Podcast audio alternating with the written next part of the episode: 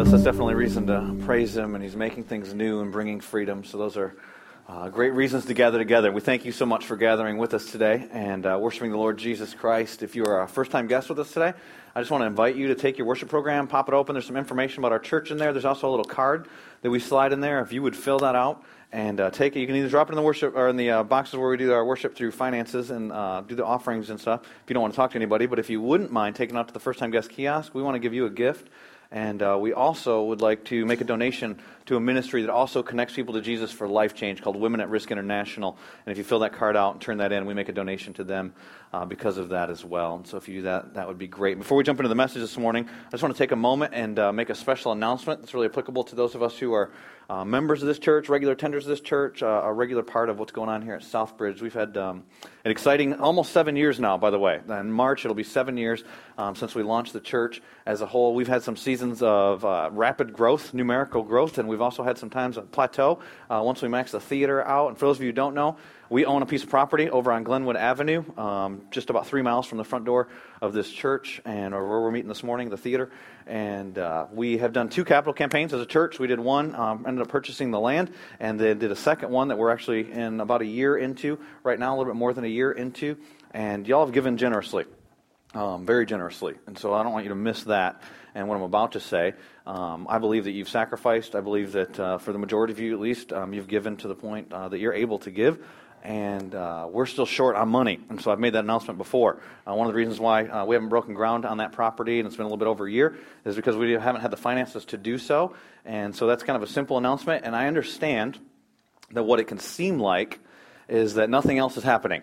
That we kind of we did the campaign, and then we're just kind of nothing's happening. Um, let me assure you things are happening and have been happening. Um, I, I, meet with a group of guys, the elders, and what we call a leadership team. It's about 11 men. We meet at least once a month. And I haven't gone through the minutes of every meeting, but I'm really confident that at every meeting we've talked about something that's had to do with this project, uh, whether it's financial aspect, and a lot of times it's those kinds of things. Sometimes it's stuff that's going on with the soil and, and stuff along those lines. But there hasn't been a lot to announce. But I want to say this. Over the last couple months, there's been some exciting things that have happened. And then about the next month, um, there's probably going to be some things to announce. And as that information becomes available, then I will make that announcement. Um, but there's going to be some things that we're going to do to try and gain some clarity and some of these uh, exciting things. And as that's happening, we want you praying. And so I, I, don't want you to feel like, hey, well, we haven't heard anything about it, so it just kind of drops off your radar or out of your prayer journal or however it is that you pray. Um, so would you be praying for us? Pray that God gives us great clarity and that He guides us. We talked about last week, He can say no. Sometimes He guides through no's. Maybe He's doing some of that. Um, he can open doors and show us stuff along those lines as well. And so um, we're just asking for God to bring guidance and clarity. So would you pray for that? I mean, if you're just a, first time guest, I'm not asking you to do that. But if you're, you know, this is your church, maybe you're given to this or you're serving in some capacity here, if you would uh, pray for those things, that'd be great. And I want to do something this morning that um, we don't usually do, at least, um, and ask a couple of you to pray. And I haven't asked you ahead of time to pray, so spontaneously, I'm going to ask you to come up here and pray. I've got a microphone up here, and uh, if you just pray for us, pray for guidance and pray for clarity. Here's the deal: don't feel any pressure about praying. You're in front of everybody. It's not about like the words you're saying. And uh, also, uh, if you're just here like today, I'm not asking you as a guest to come up here and pray. I'm not asking you, you know, if you're a spectator, we know we got spectators at our church, people just show up and they they watch what's going on, they listen to the songs, and they leave. Um, but if this is your church, I'm just going to pray for us. And so, if a couple of you, just two or three of you, would come up here, I'm going to give you the microphone. And uh, if you'd lead us in prayer, just if the Lord's um, directing you in that way, then that would be wonderful. So, a couple of you come up here, and I will stand here awkwardly until you do. Uh, if a couple of you just come on up and, and, pray for us, that'd be great. I see Vern coming up. If at least one other person would come up, and uh, Vern after you, and someone else pray, then I'll I'll uh, get into the message for us this morning. A couple, Vern and Sean, if you guys would pray, be great. Father God, we know that you are Lord of Lords and King of Kings, and we know that you're up to big things, and we we love you. You're a great, great, great God, and um, you are over your people. And at Southbridge, we are part of your people, uh, Lord. We um, desperately want to follow you and where you're leading and where you're going. Father, we just pray that um, you would uh, continue to give knowledge and wisdom on how to do that. As we uh, look at this property and what you have before us, Lord, the opportunities, just make it abundantly clear, God, where we're going and uh, how you want to use us, Father. We just pray for open minds, open hearts, open ears, Lord, that um, your word would be preached. And Father, that uh, you would use this church, Southbridge, to bring glory to your name here and wherever it may be. Father, that um, we would continue to gain worshipers for you, uh, not worshipers of ourselves, Lord, um, but just continue to do what you do. You show up, you amaze us, help us to remember and have faith in that.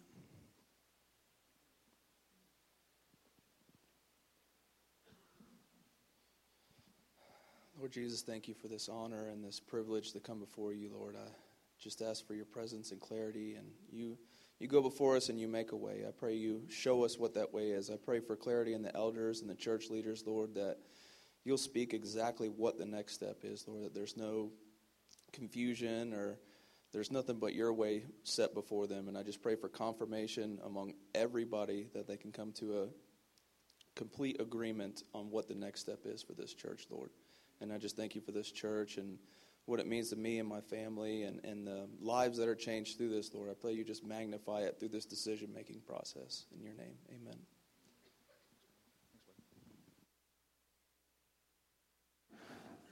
Well, it's been uh, an exciting journey these last uh, six or seven years. I was thinking about it yesterday. I was getting ready with the, the message and thinking about one of the first outreach events we ever did. We rented this movie theater, uh, Theater 9 here, and it was before we were meeting here as a church. And had people just invite folks. Had 14 people trust Christ as their Savior. And so it was a great start to our church. And then thinking about what I announced to you last week that at our Christmas Eve service, we had 22 people trust Christ as their Savior. And then had 148 kids sponsored through the Compassion International stuff. I didn't even get to tell you some of the stories. Uh, I'll tell you a couple of them today. One of them is that on that Compassion Sunday, we had three first time guests sponsor children, which I thought was cool. We have a hard time getting people to fill out the card that they were a guest. And they're out there sponsoring a child and filling out that card. So God's moving. God was out at work and doing some of those things. And every once in a while, it's good just to step back and reflect on what are you, what are you doing, God? And I was thinking about yesterday how last year as a staff, we have about nine people on our staff at the time, we went through a book called Church Unique. And one of the things you're doing through the book is uh, just asking what's unique about what God's doing at our church. And we talk about as a church, we want to connect people to Jesus for life change. How do you know if that's happening? Because it's easy to measure some stuff in church world, if I can just be candid with you. Butts and seats and dollars and buckets. Those are easy to measure.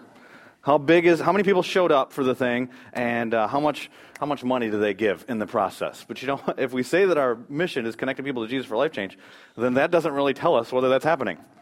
Uh, what we want to know is, you know, how many, how many husbands decided they're going to start leading in their home? How do you measure that? And you know, how many how many wives decided they're going to start discipling their kids? You know, how many single women decided they were going to embrace their identity in Christ is going to change everything? How many men are going to decide they're going to stop looking at porn and start eh, looking at Jesus for delight? You know, how, you see these things that are that's life change, the stuff that I'm mentioning. And, and so how do you measure that?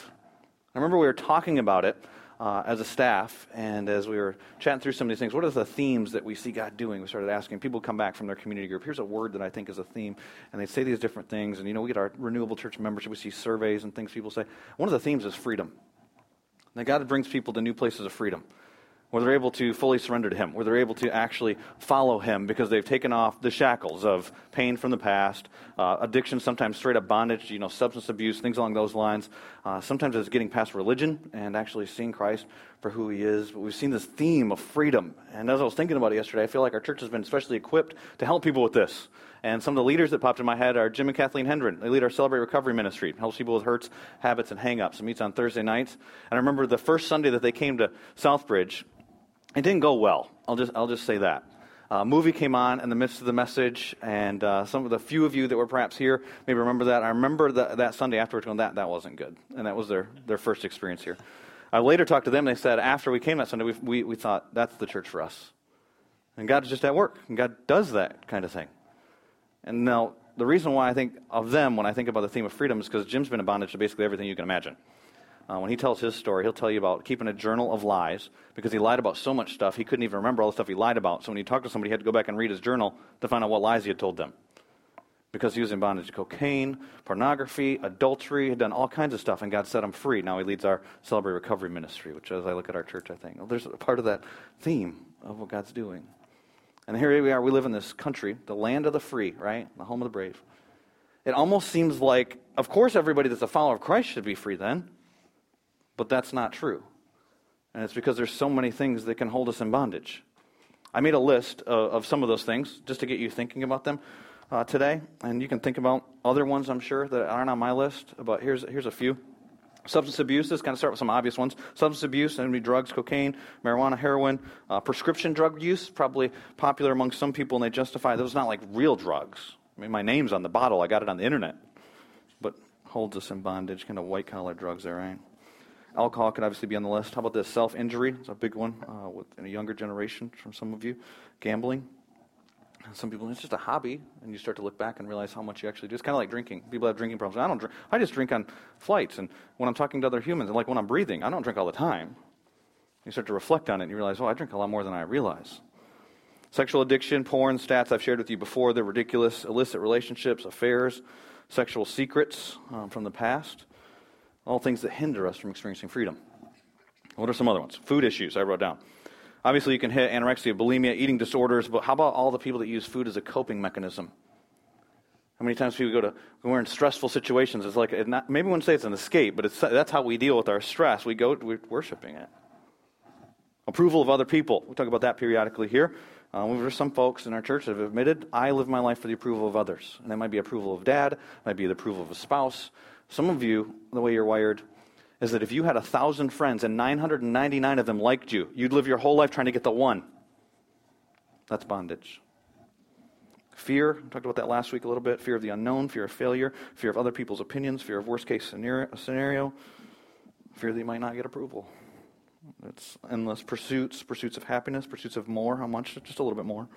Power, fame, success, attainments, accomplishments, money. We see that specifically pointed out in Scripture. You can't have two masters, and money is mentioned, but you could insert any of the other things too. Comfort is a, a hindrance to our following Christ and being free, that we want comfort more than we really want to follow Him. Safety, secrets, people in prisons of secrecy. We've seen people released from that things they thought they could never tell abortions, rape, affairs, people trapped in abusive relationships. Pride holds many people in bondage. Success can be the very thing that holds us into bondage because we're trapped in that need for more and more success. And the list goes on. You could probably come up with more. That's why so many of us aren't free, though. There's so many things that can hinder us in our relationship with Christ. And so I want to ask you this simple question Are you free? Are you free? If not, what is it that's hindering you from completely and totally following Christ? That's what we're going to talk about today as we talk about unhindered from Acts chapter 16. If you have a Bible, we're picking up where we left off last week. If you don't have a Bible, you can run over and grab one even while I'm talking um, off the table over there or the response table outside the door. Um, Acts chapter 16, we'll start reading in verse 16. We left off in verse 15 last week. Last week I asked you the question what new thing does God want to do in your life? Because you can be confident that God wants to do something in your life. If you're here on earth and Jesus hasn't returned, last time I checked, he hadn't returned, then God's still doing work. And if you haven't trusted Christ as your Savior, let me just stop and say that's what God wants to do in your life today.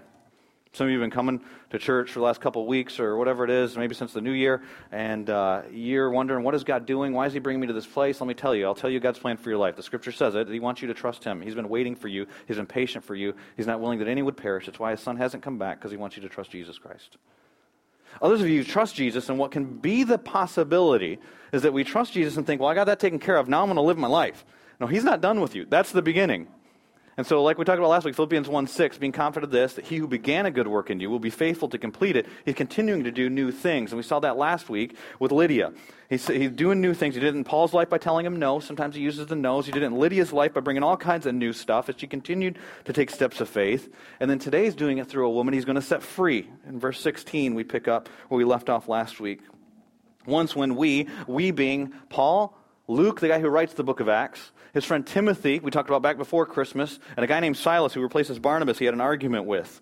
Once, when we were going to the place of prayer, that's the synagogue, the outdoor synagogue, no building, weren't enough men there to have a building.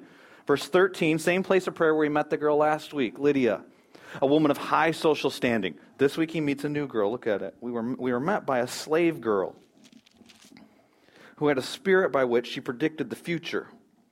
She earned a great deal of money for her owners, or you could say masters, by fortune telling.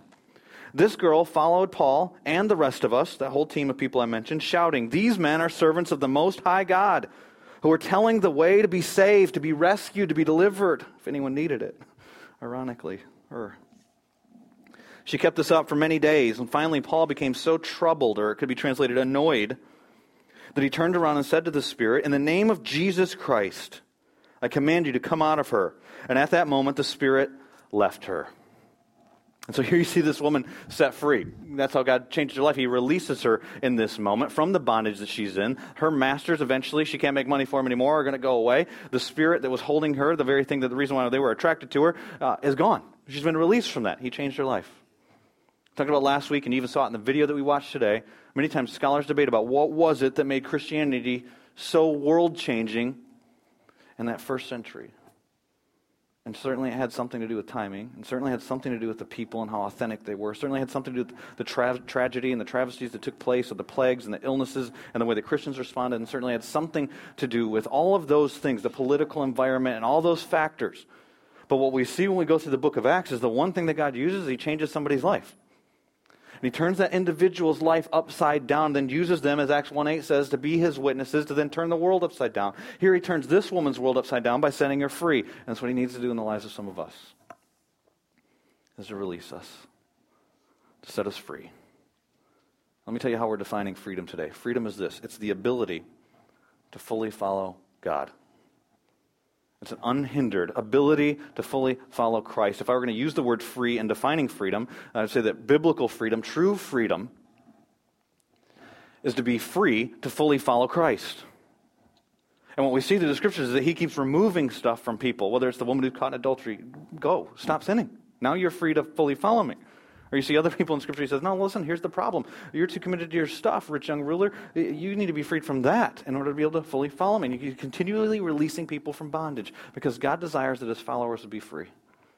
And that's our foundational point today, our big idea. Is that God desires true freedom for his followers. And here's why because true freedom is to be able to fully follow him. That's what he wants for us. We see it all throughout the scripture. Galatians chapter 5, verse 1. It is for freedom that you've been set free. Then don't go back to a yoke of slavery. You begin a relationship with Christ. It begins by faith. And so now you're back, you're restored, you're reconciled, you've been redeemed, you're in the exact situation that He wants you in. And then many of us, we go back. We trust in the works of Christ for salvation. Now it's our works for the way that we live. Back to religion, back to legalism, back to bondage, back to many of the bad habits we had before we trusted Christ. It's, it can happen for believers.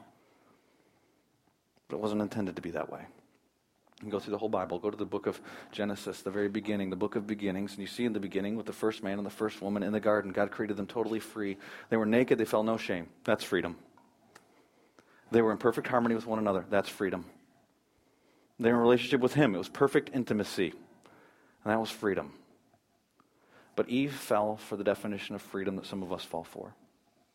You do what you want. You do what you want. That's freedom. Do you know what that leads to? That leads to bondage.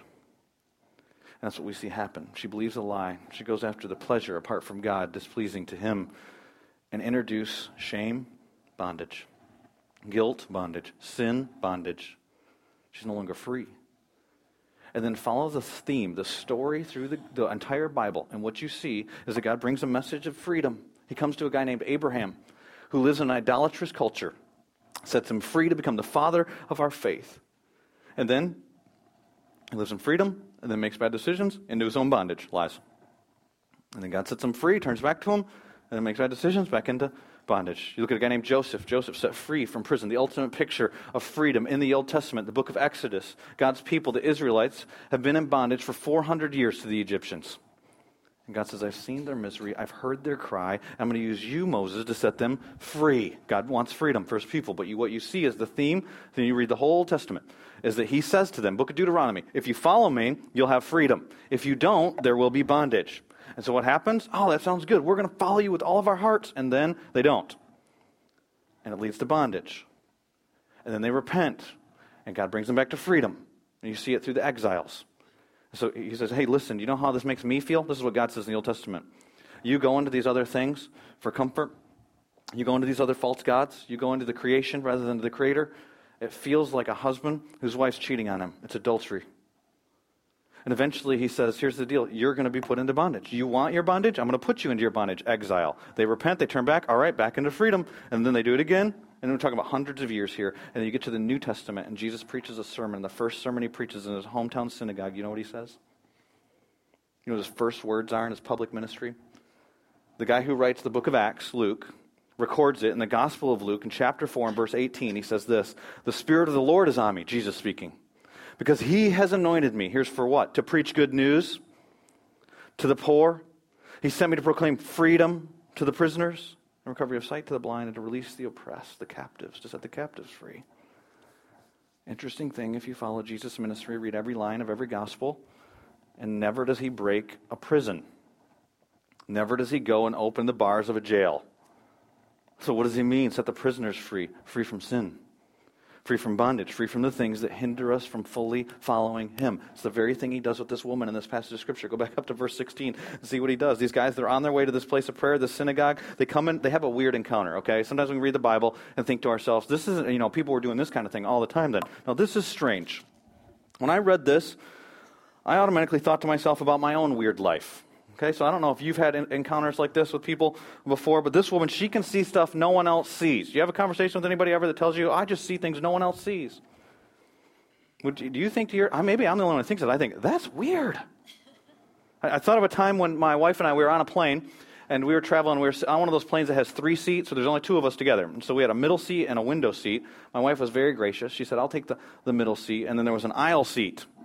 And so we sit down, we start talking to this guy that's sitting in the aisle seat. We end up telling him we're Christians. He says, Oh, I know you're Christians. I could tell when you got on the plane because I can see spirits. I thought, this is going to get weird fast. And he says, I saw light when you came on. Then he starts telling us about all the other stuff he sees and all the other stuff he's seen in different places. I leaned over to Shanna and said, You got this one. Pulled into the window. Was not a highlight of my leadership in our relationship but it was good for her, you know, to get that experience, and that's what I justify it as. And so there's this woman following Paul and Luke and these other guys around, and she can see stuff nobody else sees. That's weird. And it says here in the text that she's a slave girl. That means she works for someone else. She's got some masters, but here's why because she had a spirit by which she predicted the future. She's a fortune teller. Uh, the literal translation in this passage is that she had a, a, Pythonian spirit, a spirit of Python. It came from a Greek mythology, a made up story about a god named Apollo, and that he had a snake outside of his palace. He kills it. Long story short, is that people thought if you heard from spirits like this, you were hearing from the spirit of Python. And this spirit of Python was given her an ability to see things in the future no one else could see. This was a huge money making industry in this time. If you were a soldier, a commander in an army, and you were going to take your guys out into battle, you wouldn't dream of going to battle without going to see a girl like this. If you were an emperor, a king, a leader of some group of people, you would not issue a decree for those people without going to see a woman like this. And so she's a gold mine for these people. It says here that she's a, a fortune teller. Some of us get in our minds, you know, 1 800 numbers and, and stuff late at night, and some of that stuff is just a con. You know, some of those people are just making stuff up. I see a special day coming in your future. Well, my birthday's tomorrow. That's the day that I see. Know, your wife, heard your wife's name with an M in it. My wife's name is Shanna. Miss Shanna. I see her. That's right. And you, see, you can sniff this stuff out. They say it's so vague and so general, it could apply to anybody at any moment, but there's some. There are some that have a supernatural power. It's not from God, it's satanic. That's what this woman has.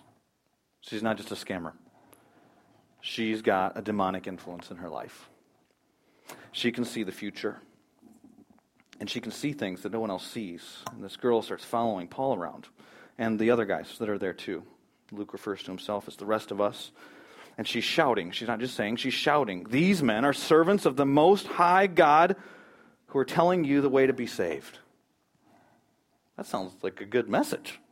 Like she's like PR campaign, following them around.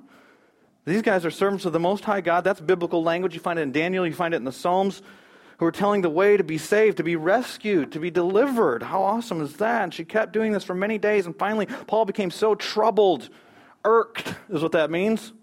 Burdened, bothered, annoyed by someone or something, the way that it's used. And here he's annoyed at her. Maybe it's because of what verse 18 said. She kept on saying this. Look at what it says for many days. How do you listen to the same thing over and over again for many days? Anytime there's repetition, that can be annoying. Amen? Amen? Amen? No, just kidding. I think about it at my home. I told my wife uh, the other day I was getting ready in the morning and I was telling her about the girls and what they had done the day before and how I was getting irritated. And I said it wasn't any one of them. It was that one would speak, then the other one would speak, then the other one was. We have four kids, and so just they speak in a row. It just feels like it just keeps the bullets coming at you. You know, it just pushes me to my limit. I said it was just too much. You want something repeated? Have them say something good. Like a joke. And if you have little kids, they tell a funny joke at the dinner table. If you laugh at it, do you know how many times you're going to hear that joke?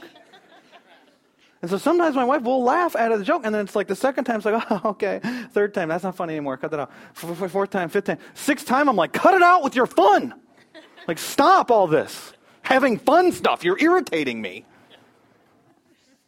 And here you look at what this woman's saying servants of the Most High God. That's true. Preaching a message of salvation. It's true. But Paul gets mad. What's wrong with Paul? I'm getting irritated at truth some people say the reason why Paul's irritated here could have just been because of the repetition. But it might be because the message is so vague and so general that it could be twisted, and that's what Satan oftentimes does. They're saying servants of the Most High God. To Gentile ears, they're in Philippi, a place that was very few Jews. That's why they weren't able to have a synagogue here. Uh, this is primarily Gentile place.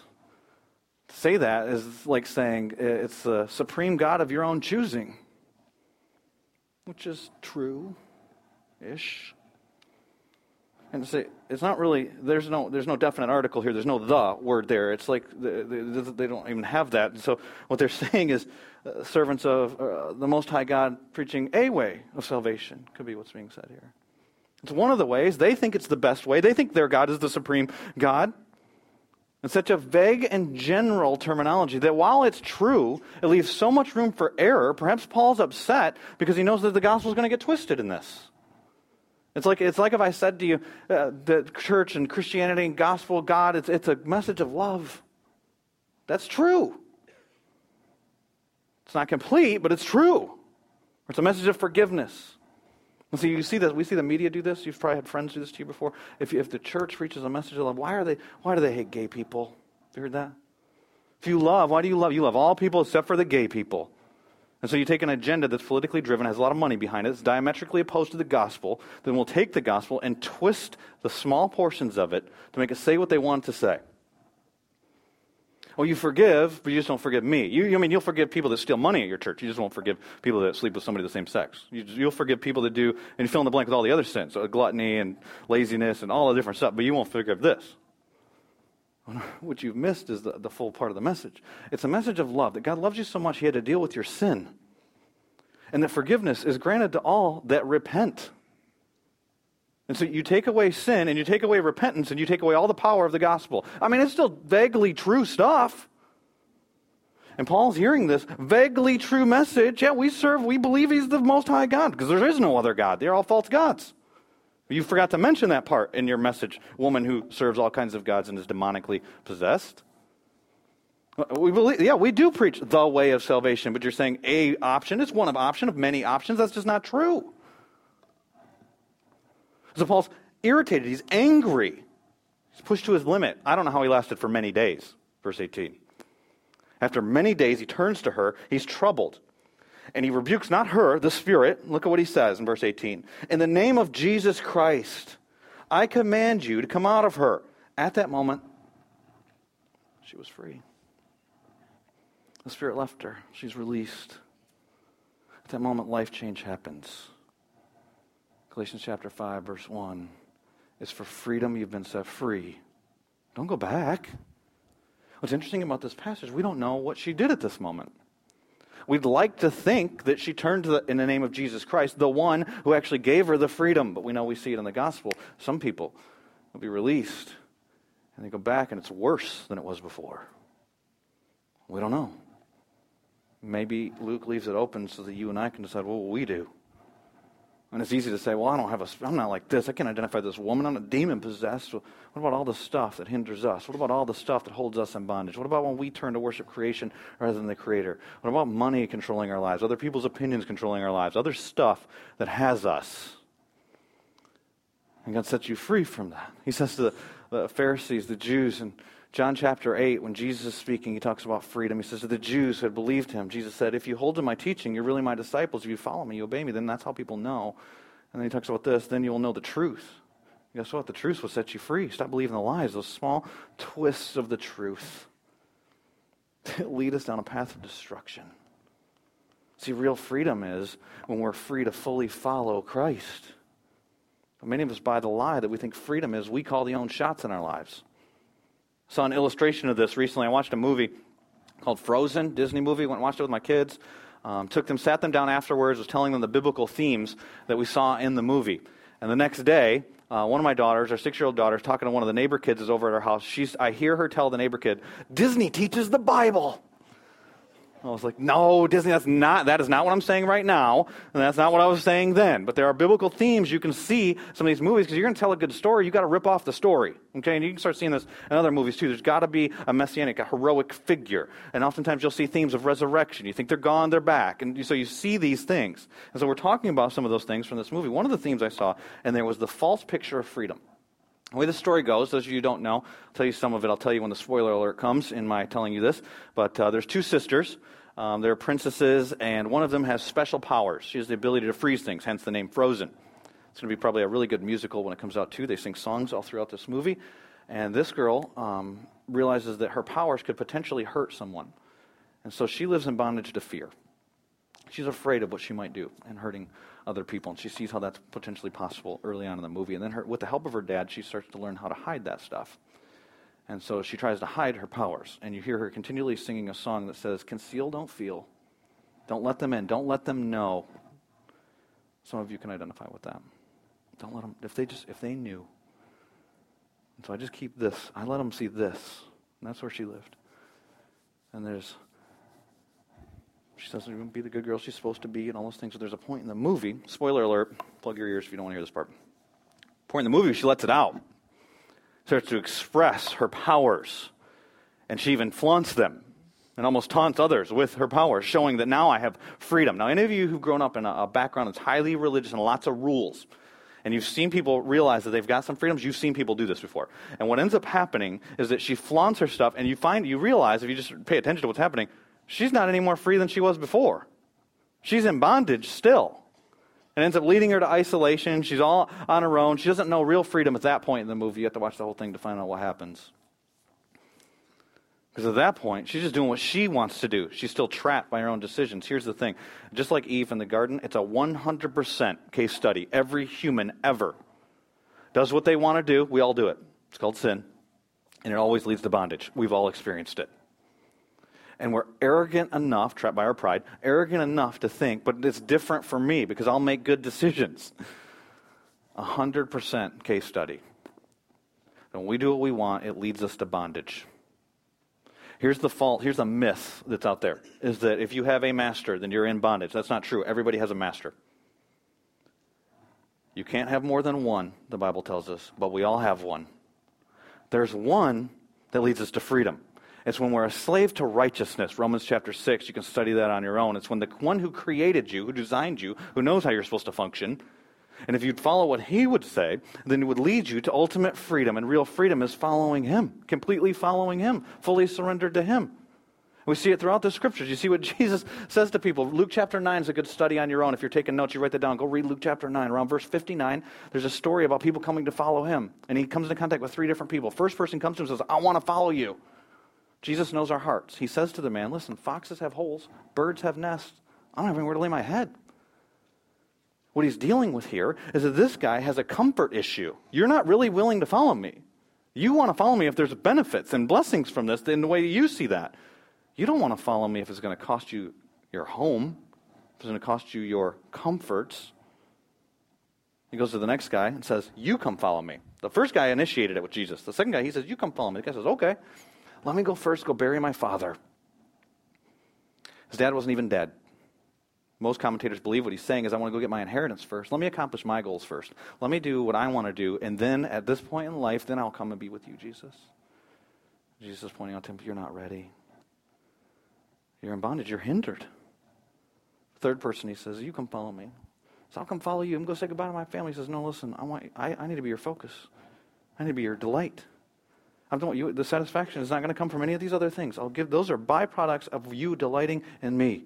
See, the problem is for most of us is that we think that in order to have true enjoyment in life, to have true pleasure in life, this is going to have to come apart from what God says because He's taking away all the good stuff. And so we've got to find, you know, if we want real entertainment, it's got to be crass. If we want real, you know, pleasure, it's going to have to be in some ex- sexual experience. It's going to have to be outside of God's plan for those kinds of things. There's going to be, and, and we don't like to say this. That's how we function. This is what John Piper says about sin. I'll give you a quote. Sin's not something we have to do. Sin's not, something we choose to do because it holds out a promise for us. He says this Sin is what you do when your heart is not satisfied with God. No one sins out of duty because you have to. We sin because it holds out a promise of happiness. That promise enslaves us, bondage, until we believe God is to be more desired than life itself. And so he says things like this throughout Scripture. If you want someone else other than Piper saying it, uh, like God himself, delight yourself in me. I'll give the desires of your heart. Psalm 37 4. Find your delight in me. I'll give you the things in your life that you ultimately want. See, we think we want the new car. We think we want a spouse. We think we want to have a child. We want these different desires that are in our lives. You know what we really want is what we think that's going to deliver. It's not the car that we want. It's what we think that car is going to do to us and for us. And God's saying, not, I'll give you a car. He's saying, I'll meet that very desire that you're longing for when you delight yourself in me. Because I'm the only place you're going to find that. And so what we have to do is then free you of the things that are hindering you from fully following me and finding your delight in me.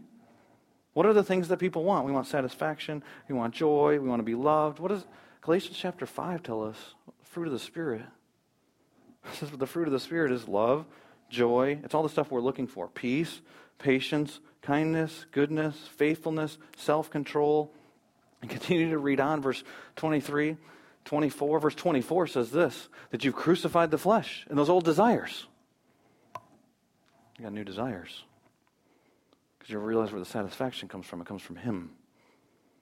So many times we think, and this is the lie, continually lies that destroy our lives, slight twistings of the truth, that in order to experience true pleasure, it's got to be apart from God. And it starts small usually. It starts small.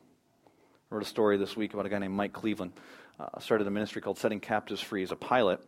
And uh, he said in, in, a layover one time, he just saw this box on top of the TV, turned on the TV, saw some stuff he wasn't supposed to be looking at, and it felt good. And it took him down a path of destruction, ruined his marriage, all kinds of bad decisions without getting into the illicit details of that. But it just started this with a look. Classic example David and Bathsheba. David's out. He's supposed to be fighting with the other kings. It's spring. He's supposed to be out at war, is what the scriptures tell us. He's at home. He's got all kinds of stuff. He's got everything you could imagine. He sees something he doesn't have, someone else's wife. Thinks she's hot. Says to his wingman, Hey, wingman, go find out about her. Guy goes out, find out about her, comes back, says, She's married. I just want to talk to her. Bring, bring her here. As he started with, he's not doing what he's supposed to be doing in the first place. And then it goes to a glance. And we know he doesn't want to just talk. Isn't that how it goes? We don't know what he justifies in his mind, so I'm making some of that up. But we're just talking. I mean, besides, I mean, her husband's obviously not meeting her needs. And here I am. I'm, I'm all alone. God's ordained this thing that I'd be here now and that this would happen. So, I mean, who don't deny love? And we know what happens. He gets her pregnant. The lives are destroyed.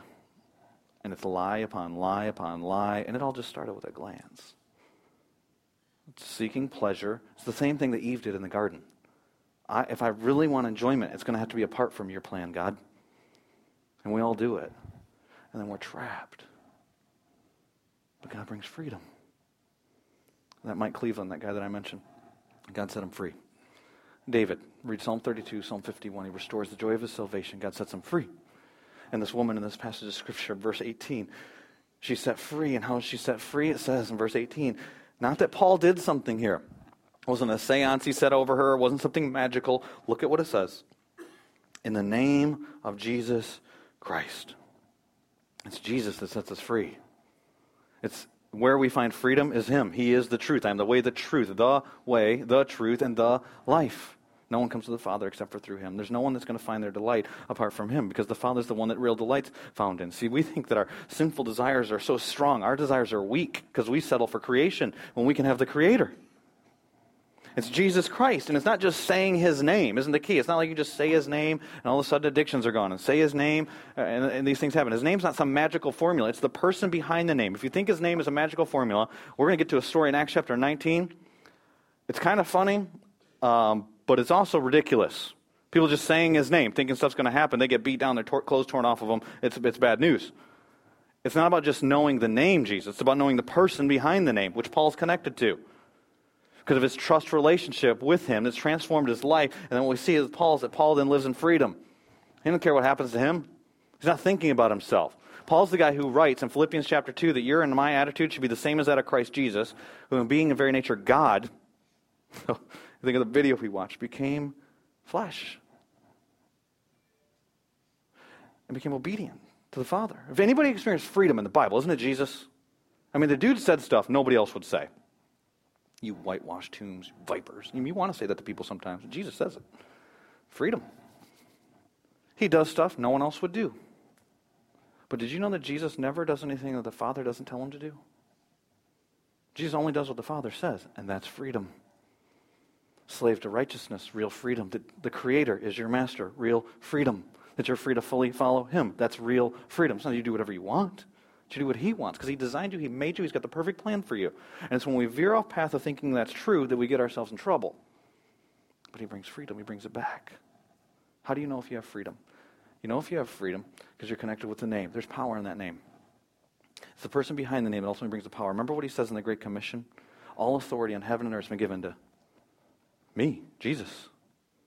It's in His name. He'll be with you, but it's Him that has the power. He's the one who has the power. It's not you, it's Him that has the power. And He allows you to experience that power because He puts the Spirit in you and does work through you. And power comes from that name. There's no other name on heaven, on, on earth, under heaven, by which men shall be saved but the name Jesus Christ. Every knee will bow at the name of Jesus Christ. Here's a verse that we don't read very often Revelation chapter 22 and verse 4. For those of you who don't know the Bible as a whole, in the end, Jesus is the victor he wins. That's the team you want to be on. If you're on that team, this is what Revelation chapter 22, verse 4 says. They will see his face, his name will be on their foreheads. Just before that, no more curse, no more bondage. All that stuff's taken care of. And you're going to be with him. You know what you're going to do with, for him? You're going to serve him your whole life and for all of eternity. Do you want to know whether you're free? Are you free to serve? Do you serve others without thinking about yourself? That's humility. Do you serve others? Your attitude is the same as that of Christ Jesus without thinking about what you're getting out of this deal or how they're perceiving you or what it's going to do for you because you're using it as a coping mechanism. Right? Can you freely serve? That's really the test. You see Jesus do it. John chapter 13. The passage of scripture, Jesus is getting ready to go to the cross, and, and there's 13 guys in a room together. None of them are washing each other's feet, which is customary at this point. But Jesus gets up. Each one of these guys has a story. Each one of them has a reason why they're not doing it. Somebody else will think, and if, if anybody should be washing the feet, pride, uh, they should do it, approval of other people, all kinds of stories there. Jesus is free from all that stuff. So Jesus does, he takes his clothes off, gets down on his knees, and starts washing the feet of the disciples. No one washes Jesus' feet. He's not complaining about that. He's free. Are you free? It's for freedom you've been set free. Don't go back to a yoke of slavery. What you had at the point of salvation is what he wants you to experience throughout your Christian life. And the new thing you might want to do in your life today is give you freedom. Let's pray. Father, I pray for everyone that's here today and, and the moments that we have together still. If you haven't already, would you reveal to our hearts the things that hinder us from being free? Whether it's pride, whether it's comfort, whether it's money, whether it's something obvious like a substance, would you bring freedom today? Would you bring deliverance today? Would you have us call upon the name of your Son, Jesus Christ, not in a magical, formulaic type way, but because we want the person. We want you. We want to find delight in you. And God, will you turn us to you? Will you turn our hearts to you? Will you deliver for freedom's sake? Will you give us true freedom, being free to fully follow you? Will you remove, will you strip away the bondage? Will you allow people that are in a prison of secrecy right now to step out of that? Not to flaunt their stuff, but to be fully known and to be fully accepted by you to be fully known and be fully accepted by those that are around them. God, will you please bring freedom? As for freedom, we've been set free. Do not allow us to move back to a yoke of slavery. Remove us from the bondage of comfort. Remove us from the bondage of our, are things that we have here that hold us, the things, the sins that so easily entangle and allow us to fix our eyes on the author and perfecter of our faith, your Son, Jesus Christ, who for the joy set before him, the joy of fulfilling your will and the joy of knowing us, endured the cross, the ultimate act of service. And Father God, help us to be fully submitted to you and to serve you. In Jesus' name I pray. Amen.